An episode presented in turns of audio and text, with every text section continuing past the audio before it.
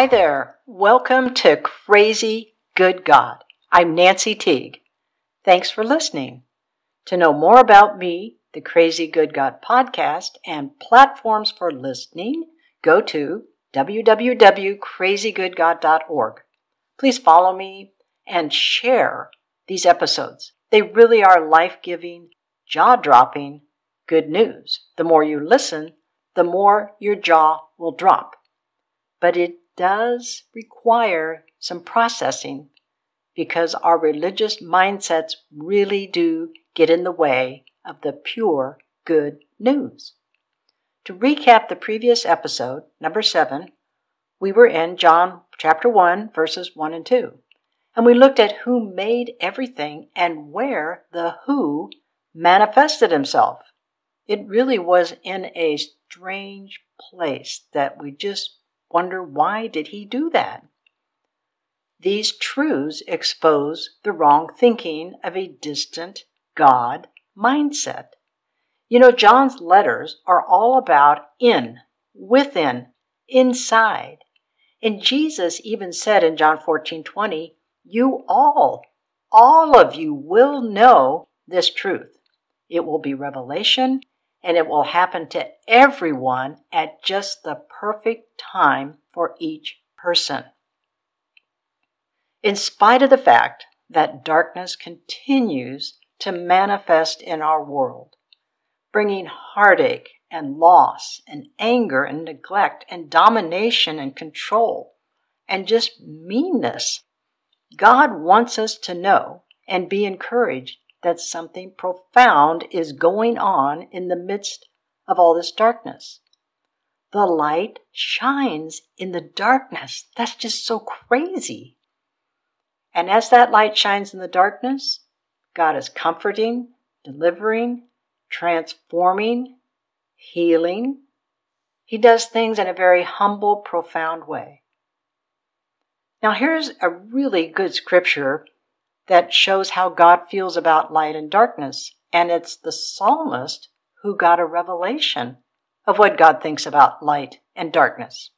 Psalm 139, verse 11 12. If I say, Surely the darkness shall fall on me, even the night shall be light about me. Indeed, the darkness shall not hide from you, but the night shines as the day. The darkness and the light are both alike to you. What a revelation. Oh, that we could get that today. Now, here are dynamics of why the light shines. God so loved the world. John 3:16. God sent his son into the world not to condemn or judge it, but to save it and make it whole. John 3:17. Jesus is the light of the world, the whole big wide world. There is no darkness too dark for him. John 8:12. The darkness of the world cannot overcome the light, nor even understand it. It's like the darkness is blind, but that does not stop God from shining and caring and wanting us free, which is the essence of our true identity, freedom. Why would God condemn if He loves the world and His Son shines in the dark world? Now, here's a passage that shows God is not into condemning, but connecting. Isaiah 65 24. Before they call, I will answer. Romans 10 20. I was found by those who did not seek me. I was made manifest to those who did not ask for me. So take heart. Do not fear. Do not worry. The world is a mess. There's lots of darkness. But the light shines. It's just beyond our mind to get that. Do we really understand what John means when he says the light shines? It's a present tense. It's not maybe we'll shine when things get better, or I'm busy right now with a bigger darkness and I don't have time to shine over there. Or I'm just waiting for that perfect moment to shine. Or God might say, I'm tired of shining because nobody is getting it or ever will get it. Or maybe he might think, these here people don't deserve my light. After all, look at what they're doing. we just have to realize that's not God. That is not God. So in John 1:10 it says he was in the world and the world was made through him and the world did not know him. But that didn't stop God's eternal plan and purpose to reconcile the cosmos for goodness sake.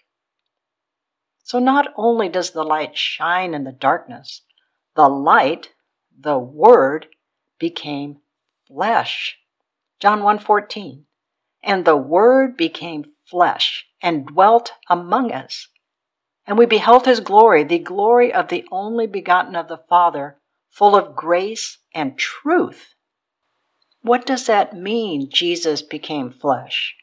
Traditionally, we say Jesus became a man so he could die and save those if they would, number one, believe in him, number two, confess their sins, number three, ask for forgiveness, Number four, ask Him into their heart.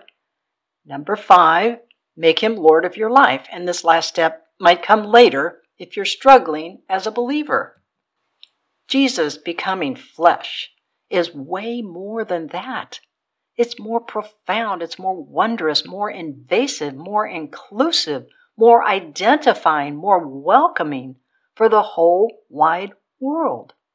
Not only did John progressively grasp that Jesus was God, as we read through his gospel, but he also witnessed Jesus' suffering, death, resurrection, ascension. John and others truly beheld his glory, the glory of the only begotten from the bosom of the Father, from the intimate relationship, a heart connection full of grace and truth. And when they beheld that glory, it talks about in the Greek to mean to contemplate as a spectator, to observe so intently in order to grasp its significance. And I think John beheld a lot. When Jesus became flesh, the word became is that word ginomai that I've spoken about before. The base of that word is finished. When Jesus became flesh, it's like he finished all of who he was ever meant to be. Ginomai also means to come into being. It has to do with origin. It has to do with a transition from one point or realm or condition to another, a change of place or a state of condition. And when Jesus became flesh, the word flesh in the Greek is sarx, S A R K E S. It means carnal, of the flesh. It's not anthropos, the Greek anthropos, which means man. Jesus became flesh, part of the weakness that humanity struggles with, and yet he was without sin. And when he became flesh, it says he dwelt among us. The word dwelt in the Greek means to dwell in a tent, to have my tabernacle. God's not into fancy temples and cathedrals and that kind of thing. He's very happy in a tent. And each one of us is like a tent, a tabernacle for him. In fact, Paul writes in Corinthians about, Do you not know you are a temple of the Holy Spirit who dwells in you? It's like, yikes. Do we know that? So Jesus became flesh and dwelt among us. Now, here's a key word among. It's always spelled out among in the translations. The Greek word is en, E N, en and it properly means in, inside, within, in the realm or sphere of, as in a condition or state in which something operates on the inside, within, in the interior of some whole. So when Jesus came here and became flesh, he showed up inside of us. He wasn't just walk. Now, granted, he walked around, talked to people, hung out, did all kinds of wonderful things, but he also, in a mystery, was inside humanity. Our mind cannot get that. So Jesus not only became like our weak flesh, he also dwelt in us. So much for distance. Seriously. So much for asking Jesus into our life. Paul speaks of the treasure in earthen vessels. His body took on all our weaknesses, our carnality, our flesh, and again, without sin. By becoming flesh, Jesus took on man's full identity. In all our confusion, rejections, pain, loss, suffering, grief, if Jesus identified with all of humanity in its carnality, how can anybody believe that some won't be saved or don't deserve salvation? If Jesus did not identify with all mankind's history, past, present, future, all of our brokenness, our darkness, our ignorance, our blindness, then he could not save the world. We spoke earlier about God did not send his Son into the world to judge the world, to condemn it, but to deliver it, to rescue it, to make it whole. Jesus could not have reconciled the world with God unless he had totally identified and taken all of our sins in his body. Jesus' fleshness, if you will, declares fallen humanity is not separated from God, and God is not separated from man. They are joined to us through it all. The Trinity enjoys us even in the midst of our messes. They don't want us to stay in the messes, but they see this treasure. They know what they made in their image and likeness. Now, our focus is so earth centered it makes it hard to believe that he could be that nice or that good or that caring. There's a whole nother realm that is more real than this visible realm, and we came from that other realm. By becoming flesh, becoming just like us, Jesus showed us he really is all about relationship. And he will have relationship and he does have relationship with us. And what he's doing is, hey, I've got relationship with you. Come on in. Have my relationship. You don't have to work at making a relationship. Just have mine. Jesus came to show us who we are. You want to know who you are? Jesus is saying, Look at me. I look just like you. And I like the way you look and we can identify with him because he looks like us. There's a commonality.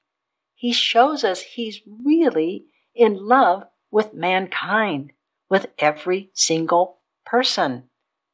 Even if they're little pistols out there, God goes, I see the treasure, and I want you to see the treasure. Jesus is the one who made all things, and he looks at us and he sees his reflection, even if we can't. Oh, to see the depths of Jesus becoming flesh, and that his light shines in the darkness. It is profound, and he wants us to get it.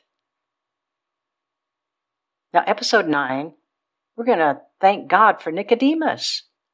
Maybe you have considered Nicodemus or have your own personal opinions about him, but I think you're going to be surprised about who this person is and what happened to him in his visit with Jesus. So, until next Wednesday, bliss to you, and never forget he is absolutely crazy about you